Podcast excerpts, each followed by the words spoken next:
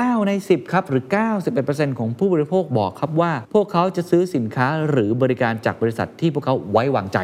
71%ครับของผู้บริโภคบอกว่าเขาจะซื้อน้อยลง ถ้าหากพวกเขาสูญเสียความไว้ใจในบริษัทครับ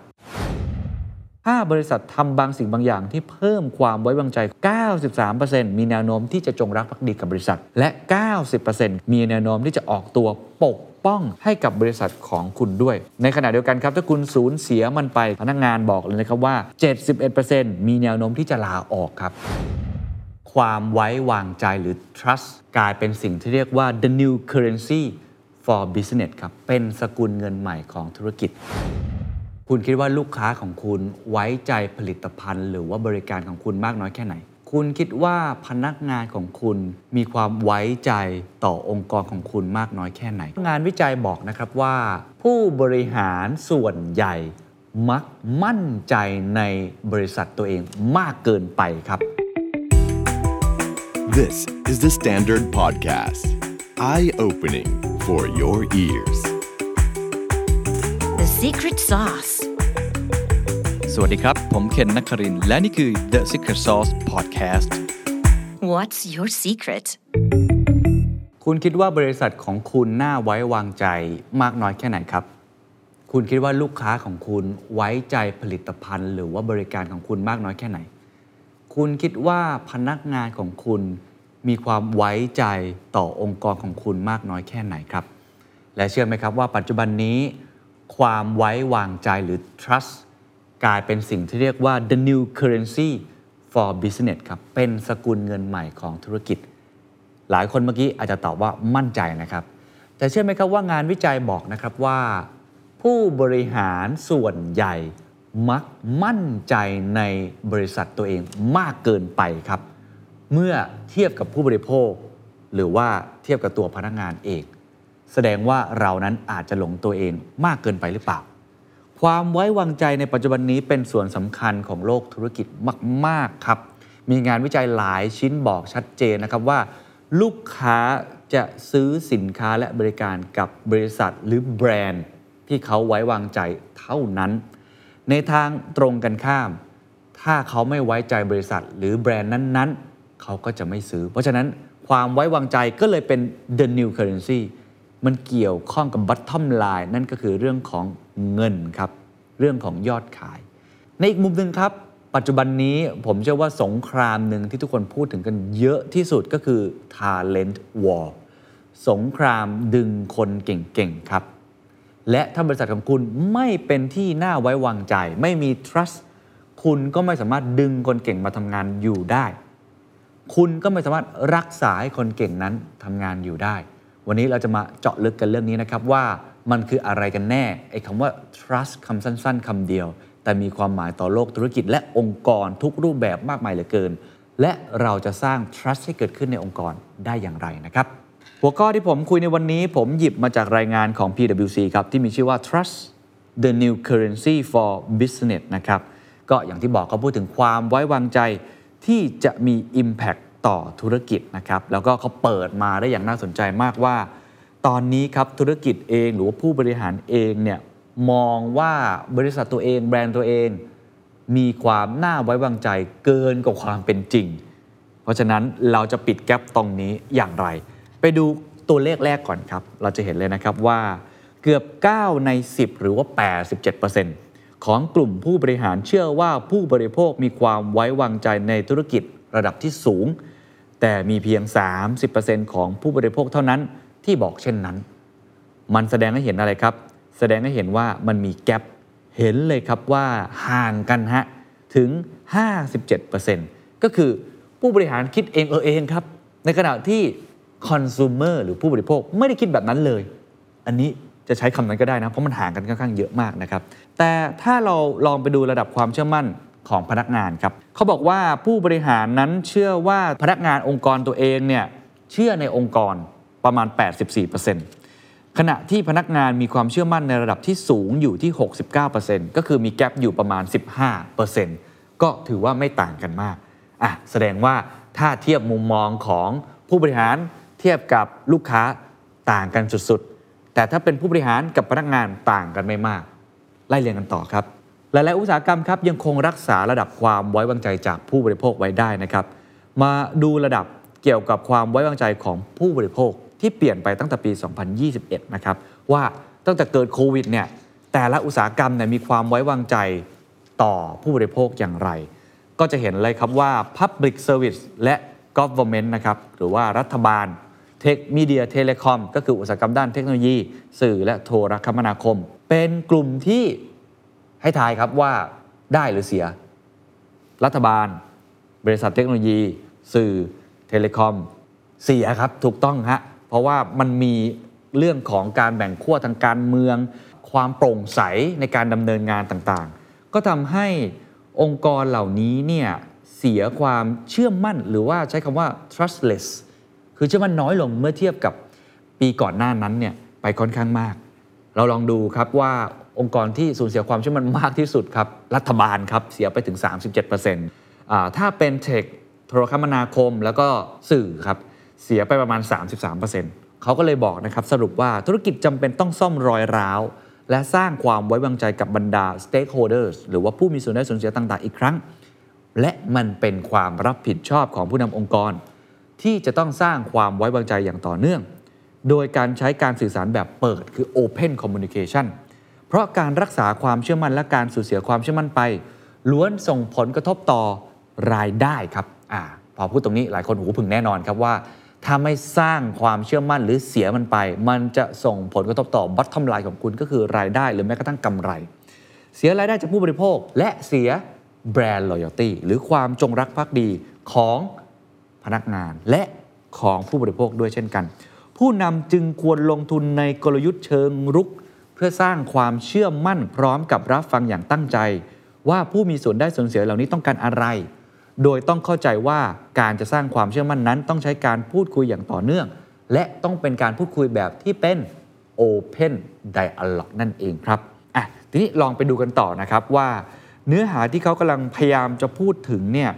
มันมีความสำคัญตรงไหนเป็นพิเศษและต้องเริ่มจากอะไร เขาบอกว่าการจะได้เข้าไปอยู่ในวงในของวงแหวนแห่งความไว้วางใจเขาใช้คำว่า inner of circle of trust เป็นเรื่องที่ยากต้องรู้ว่าอะไรคือสิ่งสำคัญ และต้องเริ่มจาก basics หรือว่าพื้นฐานก่อนนะครับเขาบอกว่าความคิดเห็นเกี่ยวกับเรื่องของความไว้วางใจ มีความแตกต่างกันไปในหมู่พนักงานและผู้บริโภค แต่สิ่งที่เหมือนกันก็คือความเชื่อที่ว่าความไว้วางใจ คือสิ่งที่องค์กรต้องให้ความสำคัญเป็นอันดับต้นๆและยิ่งไปกว่านั้นครับองค์กรจะต้องเป็นคนที่รับผิดชอบ ในการสร้างความไว้วางใจให้เกิดขึ้น เพราะความไว้วางใจนั้นสำคัญต่อการสร้างและพัฒนานวัตกรรมใหม่ๆครับ อย่างไรก็ตามครับ แบบสำรวจของ PwC ครับพบครับว่า ระหว่างผู้นำกับผู้บริโภคและพนักงาน ยังมีความเข้าใจเกี่ยวกับความไว้วางใจที่ไม่ตรงกันในหลาย ๆ แง่มุมครับ ก็คือคิดเองเออเองไปครับ ระหว่างอะผมเองนะฮะในฐานะผู้นำ กับลูกค้าคือคนดูอย่างคุณ หรืออาจจะเป็นคลายแอนที่มาสปอนเซอร์รายการผม และพนักงานของผม ผมคิดเองเออเองไม่ตรงกันค่อนข้างเยอะ ผลวิจัยบอกว่าอะไรค่อยๆ ไล่เรียงกันไปครับ การสำรวจพบกับว่า 47%ของผู้บริหารครับกล่าวว่า ความไว้วางใจเป็นสิ่งที่จะต้องสร้างจากระดับล่างขึ้นสู่ข้างบน มากกว่าการสร้างจากบนลงล่างกล่าวก็คือ ต้องเริ่มสร้างจากผู้บริโภคพนักงาน รวมถึงผู้มีส่วนได้ส่วนเสียอื่น ๆ ที่ไม่ใช่ผู้บริหารระดับสูง แต่มีเพียง 27%ของผู้บริโภค และเพียง 35%ของพนักงานเท่านั้น ที่คิดไปในแนวทางที่ว่านี้ บ่งชี้ให้เห็นว่าคนที่ต้องเริ่มสร้างความไว้วางใจก่อน ไม่ใช่ใครที่ไหน คือตัวผู้นำครับ คือ C-suite ครับ อย่าไป bottom up ครับ ต้องสร้างจากตัวคุณเองให้ได้ก่อน ผู้นำมีหน้าที่นั้น อันนี้จากมุมมองของพนักงานแล้วก็ตัวลูกค้านะครับ นอกจากนี้อันนี้เป็นเมทริกที่ผมชอบมากครับ ถ้าผมถามถ้าผมถามว่า ปัจจัยที่จะสร้างให้เกิดความไว้วางใจไว้เนื้อเชื่อใจเนี่ยมันเกิดจากอะไร เอากับลูกค้าก่อนแล้วกันนะ as a customer ก่อนเขาคิดถึงอะไร ไม่ว่าจะเป็นเรื่องของราคาสินค้า เรื่องของความเป็นผู้นำเรื่องของ good corporate citizen เรื่องของการที่สร้างความเชื่อมั่นให้กับพนักงาน หรือจะเป็นเรื่องของ ESG ผมให้ทุกท่านเดาครับ ว่าลูกค้าเชื่อว่าอะไรสำคัญที่สุดเป็นอันดับที่หนึ่ง คำตอบออกมาครับ ผู้นำส่วนใหญ่คิดว่ามันคือเรื่องของความหลากหลาย เรื่องของความเท่าเทียม เรื่องของ inclusion หรือการผนวกรวม รวมถึง ESG ครับสิ่งแวดล้อมสังคมและธรรมาภิบาล ซึ่งเหล่านี้เป็นสิ่งที่ผู้นำคิดนะครับ มีผู้บริหารมากถึง 50%ที่เชื่อว่าบริษัทต้องลงทุนและประกาศจุดยืนเรื่องความเท่าเทียมทางด้านสังคม และเชื้อชาติ และ 43%ของผู้บริหารกล่าวว่า บริษัทไม่ควรดำเนินงานในตลาดที่มีความไม่สงบทางด้านภูมิรัฐศาสตร์ หรือด้านสังคม อันนี้เป็นจากมุมมองของผู้บริหาร ลองไปดูครับว่า แล้วผู้บริโภคคิดอย่างไร ผลออกมาแบบนี้ครับว่า ผู้บริโภคไม่ได้คิดแบบนั้นเลยครับ คิดแทบจะเป็นทางตรงกันข้ามก็ว่าได้ เพราะความเป็นจริงที่เกิดขึ้นในวันนี้คืออะไรครับ เรื่องของเศรษฐกิจถดถอย เงินเฟ้อสินค้าราคาแพงมากขึ้น ราคาพลังงานต่างๆ เมื่อรวมกับความเหนื่อยล้าจากโรคระบาดที่รายได้ อาจจะไม่เพิ่มตามนะครับ มันเห็นชัดเจนเลยนะครับว่า สิ่งที่ผู้บริโภคต้องการเพื่อจะ earn trust มากที่สุดอันดับที่หนึ่งครับคือสินค้าและบริการที่มีราคาที่จับต้องได้ครับ โอ้โห สุดท้ายคือ affordable products and services คือคุณต้องมีราคาสินค้าที่สมเหตุสมผล อันนี้อยู่ที่เปอร์เซ็นต์ถึง 34%เลยครับ นี่เป็นความไว้วางใจสูงอันดับที่ 1 เลยนะครับ ในงานวิจัยก็เลยบอกว่าในยุคที่อัตราเงินเฟ้อเพิ่มขึ้นอย่างต่อเนื่อง หรือว่าปัญหาเรื่องของการหยุดชะงักของห่วงโซ่อุปทาน ไม่ใช่เรื่องแปลกที่ผู้บริโภคจะเริ่มประหยัดมากขึ้น อันดับที่2ลองลงมาครับห่างกันแค่เปอร์เซ็นต์เดียวคือ 33%นะครับคือการดูแลพนักงานให้ดีอ่าลูกค้าคิดถึงพนักงานขององค์กรนั้นๆครับมันเชื่อมโยงกันครับเขาบอกว่า ถ้าเกิดว่าบริษัทที่เราซื้อสินค้า เช่นผมเองผมทำสื่อนะ แล้วคุณจะมาซื้อ sponsorship รายการผม หรือว่าจะมาดูรายการผมเนี่ยแล้วพบนะครับว่าผมดูแลพนักงานไม่ดีเนี่ยลูกค้าคนดูก็ไม่เอาเหมือนกัน อันนี้เป็นอันดับที่ 2 อันดับที่ 3 เป็น variety of high quality products and services ครับ คือความหลากหลาย หรือว่าคุณภาพของสินค้าและบริการ 31%อันดับทีสี่4 เป็นเรื่องของการตอบสนอง หรือว่าวิธีการต่างๆ ในการแก้ไขปัญหา customer concerns ต่างๆ อาจจะเป็น service อะไรแบบนั้นเป็นต้นนะครับ อันดับที่ 5 เรื่องของการบริการหรือว่าประสบการณ์ที่สอดคล้องกับฟีดแบ็กที่ทางลูกค้านั้นให้ไป กลายเป็นว่าเรื่องรองลงมาท้ายๆเป็น good corporate citizen หรือว่าเรื่องของความเป็นผู้นำนะอันนี้ผมว่าเป็นตัวเลขที่น่าสนใจนะ ผมต้องบอกว่าเมื่อกี้เราบอกว่าเฮ้ยประมาณ 50%ผู้บริหารเชื่อว่าต้องประกาศจุดยืน ต้องมีเรื่องของ ESG จะสร้างความไว้วางใจ แต่ลูกค้าก็ไม่ค่อยคิดแบบนั้นสักเท่าไหร่นะฮะ อันนี้น่าสนใจมากๆเลยนะครับ ประเด็นนี้ครับตรงกับผลวิจัยของ PwC ก่อนหน้านี้ครับ ที่เรื่องความซับซ้อนของความไว้วางใจ งานวิจัยเขาชื่อว่า The Complexity of Trust นะครับเขาแสดงให้เห็นครับว่า 45%ของผู้นำองค์กรเปิดเผยว่าองค์กรกำลังขับเคลื่อนเรื่อง ESG แต่มีเพียง 19%ของผู้บริโภคเท่านั้น ที่บอกว่าหัวข้อนี้ติดท็อป5หรือ 5 ปัจจัยแรกที่ส่งผลต่อการสร้างความไว้วางใจ เขาเลยไฮไลท์เลยนะครับว่า ความเชื่อมั่นที่คลาดเคลื่อนของผู้นำองค์กรที่มีมาอย่างต่อเนื่องนี้ จะทำให้เรื่องนี้กลายเป็นปัญหาครับ และจะส่งผลต่อสิ่งที่ผู้บริโภค และพนักงานให้ความสำคัญด้วย คือเน้นผิดจุดให้ความสำคัญไม่ตรงกัน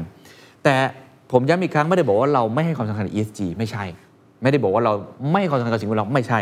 แต่ถ้าพูดถึงเรื่องของการสร้างความไว้วางใจหรือ trust เบสิกต้องได้ก่อนอ่าผมตีความอย่างนี้เบสิกต้องได้ก่อนคือสินค้าและบริการของคุณนั่นแหละ ต้องมีราคาที่สมเหตุสมผล ไม่ได้บอกราคาถูกนะครับ ไม่ใช่ cheap นะ แต่เป็น affordable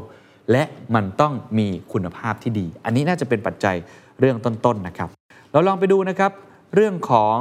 ตัวพนักงานบ้างดีกว่า ว่าพนักงานคิดอย่างไร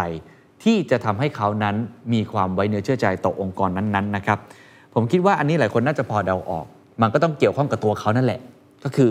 treat employees well ก็คือดูแลพนักงานดี อันนี้ 47%แทบจะเกือบครึ่งเลยทีเดียว ก็ถือว่าเป็นปัจจัยที่สำคัญที่สุดนะครับรองลงมาก็เช่นเรื่องของการมีตัวบริการแล้วก็สินค้าที่มีคุณภาพที่ดีแล้วก็หลากหลายความเป็น leadership อะไรแบบนั้นเป็นต้น แต่อันดับที่หนึ่งคือต้องดูแลพนักงานดีนะครับอย่างไรก็ตามครับธุรกิจมักไม่ค่อยให้ความสำคัญกับสิ่งที่ผู้บริโภคและพนักงานให้ความสำคัญสักเท่าไหร่ เช่น 45%ของผู้บริหาร เน้นให้ความสำคัญกับการสื่อสารที่โปร่งใสหรือว่า transparent communications เพื่อสร้างความไว้วางใจกับผู้มีส่วนได้ส่วนเสีย แต่แต่ครับแต่เอาอีกแล้วครับ มีอะไรที่เป็นแกลบอีกแล้วนะฮะ แต่มีเพียง 13%ของผู้บริโภค และ 19%ของพนักงานเท่านั้น ที่เลือกให้ข้อนี้อยู่ในอันดับแรก ๆ ก็คือการสื่อสารที่โปร่งใสสำคัญนะครับ แต่มันไม่ได้สำคัญที่สุด นอกจากนี้ครับผู้บริหารยังเน้นให้เห็นความสำคัญกับการทำตัวเป็น good corporate citizen องค์กรที่เป็นพลเมืองที่ดีในสังคม เพื่อสร้างความไว้วางใจ แต่สำหรับผู้บริโภคและพนักงานแล้ว เรื่องนี้อาจจะไม่ได้สำคัญมากที่สุดครับอ้าวแล้วสุดท้ายมันสรุปว่าอะไรหลังงานวิจัยนี้เขาสรุปอย่างนี้เขาบอกว่า เรื่องของความไว้วางใจ การสร้าง trust ธุรกิจควรจะเริ่มต้นจาก basics พื้นฐานก่อนทำพื้นฐานให้ดีก่อน แล้วค่อยไปต่อยอด อย่าเพิ่งไปรีบทำ ESG อย่าเพิ่งไปรีบทำว่าองค์กรฉันจะเป็นคนดีความเท่าเทียมความหลากหลาย ถ้าสินค้าและบริการของคุณยังไม่ดีพอครับอ่าคือหยุดก่อนเลยฮะ อย่าเพิ่งฮะ อย่าเพิ่งรีบทำสิ่งที่เป็นพื้นฐานให้ดีก่อนอ่านี่เป็นบทสรุปจากงานวิจัยในชิ้นนี้นะครับ งานวิจัยยังทำต่อครับ เขาพูดถึงราคาที่ต้องจ่ายให้กับความสูญเสียความไว้ใจ มันแพงกว่าประโยชน์ที่ได้รับจากการสร้างมันอย่างต่อเนื่อง อันนี้น่าจะทำให้เกิด wake up call หรือว่าการตื่นรู้ของผู้บริหารหลาย ๆ ท่านว่าทำไมเรื่องนี้ถึงสำคัญครับ ความไว้ใจเปรียบได้กับสกุลเงินหรือ currency ที่ใช้ในการแลกเปลี่ยนกับความจงรักภักดีหรือ loyalty currency loyalty เทรดกันนะ และการตัดสินใจซื้อของผู้บริโภค รวมถึงมีผลต่อการรักษาพนักงานเก่งๆไว้ด้วย เราไปดูครับ มีงานวิจัยมาอีกแล้วครับ ตัวเลขชัดเจนนะครับ บอกว่า the benefits of gaining trust ข้อดีของการสร้างความไว้วางใจให้กับผู้บริโภค ส่งผลโดยตรงกับส่วนที่สำคัญที่สุดของธุรกิจนะครับ ให้เห็นเลยนะครับเขาบอกว่า 33%ครับมีถึง 33%ของผู้บริโภคครับที่ยินดีที่จะยอมจ่ายราคาเพิ่มขึ้น คือแพงขึ้นนะฮะพรีเมียมเลยนะ ให้กับบริษัทที่พวกเขาไว้วางใจครับโอ้9ใน 10 ครับ หรือ 91%ของผู้บริโภคบอกครับว่า พวกเขาจะซื้อสินค้าหรือบริการจากบริษัทที่พวกเขาไว้วางใจถึง 9 ใน 10 นะ และมี 14%ครับของกลุ่มนี้กล่าวว่าจะซื้อมากกว่าเดิมด้วย ในทางตรงกันข้ามครับเขาเรียกว่า the cost of losing it นะฮะ มี 71%ครับของผู้บริโภคบอกว่าเขาจะซื้อน้อยลงหรือ unlikely ถ้าหากพวกเขาสูญเสียความไว้ใจในบริษัทครับ ถ้าเกิดว่าเขารู้สึกบริษัทนี้ไม่ไว้วางใจแล้ว 71%ของผู้บริโภคบอกว่าจะซื้อน้อยลงทันที และมีถึง 73%ที่กล่าวว่า พวกเขาจะใช้จ่ายกับบริษัทน้อยลงอย่างมาก หากความไว้วางใจในบริษัทของพวกเขาหมดลงไป สถิติเหล่านี้ครับเน้นย้ำให้เห็นนะครับว่าผลกระทบที่อาจเลวร้ายหากบริษัทพลาดท่า หรือก้าวไปผิดในทางเรื่องของการสร้างความไว้วางใจคำกล่าวแบบนี้ก็เลยถูกต้องมาก ๆ ครับ ที่บอกว่าความเชื่อมั่นยากครับที่จะได้มา แต่ง่ายที่จะสูญเสียมันไป และถ้าสูญเสียมันไปแล้ว กว่าจะรื้อฟื้นมันกลับมามันยาก และส่งผลกระทบมหาศาล โดยเฉพาะอย่างยิ่งเช่นเรื่องอะไรนะหากบริษัทต้องจัดการกับเรื่องอะไร ผมว่าหลายท่านคิดออก ใช่ครับ ในยุคปัจจุบันโจรกรรมแบบนี้เรื่องฟรอดนะกลายเป็นเรื่องใหญ่ใช่ไหมการเรียกคืนสินค้า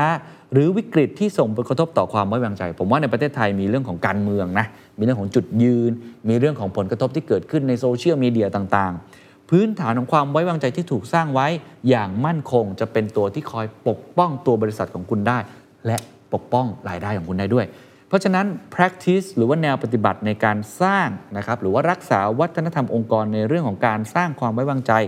ที่ถูกแปลงไปสู่การกระทำหรือว่าแอคชั่นนี้ จะออกดอกออกผลเป็นความจงรักภักดีของพนักงาน จากการสัมภาษณ์พนักงานกลุ่มตัวอย่างพบนะครับว่า ถ้าบริษัททำบางสิ่งบางอย่างที่เพิ่มความไว้วางใจของพวกเขา 93%มีแนวโน้มที่จะจงรักภักดีกับบริษัท และ 90%ครับมีแนวโน้มที่จะออกตัวปกป้องให้กับบริษัทของคุณด้วย ในขณะเดียวกันครับถ้าคุณสูญเสียมันไปครับพนักงานบอกเลยนะครับว่า 71%มีแนวโน้มที่จะลาออกครับ ถ้าเขารู้สึกว่าไม่ไว้วางใจ นี่จึงเป็นสิ่งที่เน้นย้ำนะครับว่าความไว้วางใจเป็นเหมือนสกุลเงินที่คุณต้องบริหารจัดการ ให้ได้ โดยเฉพาะในยุคนี้ถ้าพูดถึงในมุมพนักงานก็คือ the great resignation quiet quitting อ่าอะไรแบบนี้เป็นต้นนะครับ ตัวเลขยังมีเจาะอีกเล็กน้อยเพื่อเป็นประโยชน์กับหลาย ๆ ท่านนะครับเขาบอกว่าโดยเฉพาะพนักงานรุ่นใหม่เลยครับ พวกเขามีแนวโน้มที่จะลาออกมากขึ้น Gen Z และ Millennial ประมาณ 75%ครับ Gen X 70%และ Baby Boomer 53%บอกว่าเรื่องนี้เกี่ยวข้องว่ามีโอกาสที่จะลาออกนะครับหัวข้อต่อมาครับก่อนที่จะไปถึงหัวข้อสุดท้ายก็คือ จะลงมือทำได้อย่างไรนะครับ ผมมีคำถามเรื่อง stakeholders ครับ ว่าถ้าทุกท่านเป็นผู้นำนะ เป็นผู้บริหารขององค์กรเนี่ย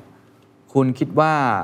stakeholder กลุ่มไหนที่คุณให้ความสำคัญมากเป็นลำดับต้นๆอะลองไล่เรียงกันนะว่ามีอะไรบ้าง เช่น นักลงทุน suppliers คนที่เป็นคนกำหนดนโยบายหรือว่า regulators นะครับสังคม เช่น NGO นะอะไรแบบนี้เป็นต้นหรือว่าสังคมทั่ว ๆ ไปเลย สื่อหรือลูกค้าหรือพนักงาน อะประมาณเนี่ยหกเจ็ดอันเนี่ยนะครับ คุณให้ความสำคัญกับอะไรมากสุด ในงานวิจัยชิ้นนี้บอกนะครับว่าสิ่งที่ผู้บริหารให้ความสำคัญมากสุดคือ customer ครับอ่า59%รองลงมาคือพนักงาน 54%รองลงมาคือนักลงทุนกับ 50% supplier อยู่อันดับที่ 4 42%แล้วก็อันดับที่ 5 คือ policy maker คนกำหนดนโยบาย regulators แล้วก็รองสุดท้ายคือ community นะครับแล้วก็สุดท้ายเลยคือสื่อและ คนที่เป็นนักวิเคราะห์ในเชิงอุตสาหกรรม แต่งานวิจัยชิ้นนี้ไม่ได้บอกนะครับว่าเราควรให้ความสำคัญอะไรมากกว่าใคร เพราะว่าจริง ๆ แล้วมันก็อยู่ที่จังหวะเวลาด้วยถูกไหมฮะแต่เขาแค่บอกถึงความเบลอครับ PwC บอกว่ามันมีความไม่ชัดเจนเกิดขึ้น ปัจจุบันนี้ความเบลอระหว่างผู้บริโภคกับพนักงาน เริ่มเบลอๆกัน คือแนวโน้มตอนนี้มันกลายเป็นว่าคนทำงานก็เหมือนเป็นผู้บริโภคอะเราอยู่ในยุคหนึ่งที่เป็น customer centric มาก ๆ ยุคนี้คืออะไรครับ crew centric people centric ESG ตัว S บางคนบอกว่ามันคือพนักงานของเราด้วย คือเรา treat พนักงานดีหรือเปล่า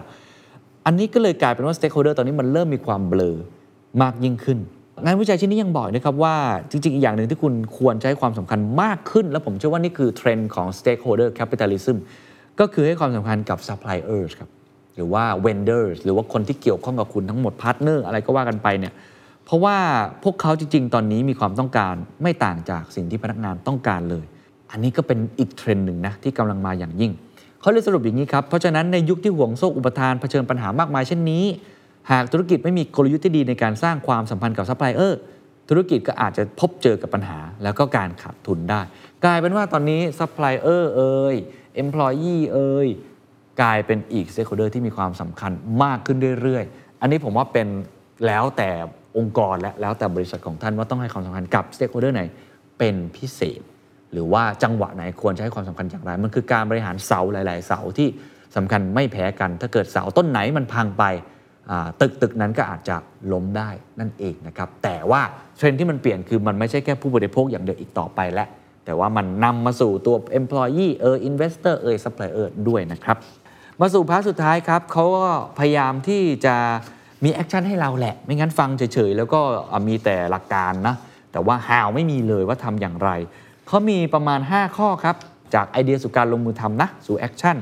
วิธีการเริ่มต้นบริหารความไว้วางใจที่น่าจะ work กับองค์กรของคุณ 5 ข้อดังนี้ครับ ข้อแรกครับ define ก่อนครับ ให้ความหมายกับความว่าความไว้วางใจที่สอดคล้องกับบริบทขององค์กรของคุณ และสร้าง framework ความไว้วางใจขึ้นมา เพราะแต่ละองค์กรก็ไม่เหมือนกันนะเขาบอกว่าพยายามทำให้กลยุทธ์ความไว้วางใจสอดคล้องไปในทิศทางเดียวกันกับปรัชญาขององค์กร คุณคิดอย่างไรคุณเชื่ออะไร purpose ของคุณคืออะไรทำให้มันสอดคล้องกัน ลำดับถัดมาครับมุ่งมั่นที่จะสร้างพื้นฐานเรื่องความไว้วางใจลงในธุรกิจ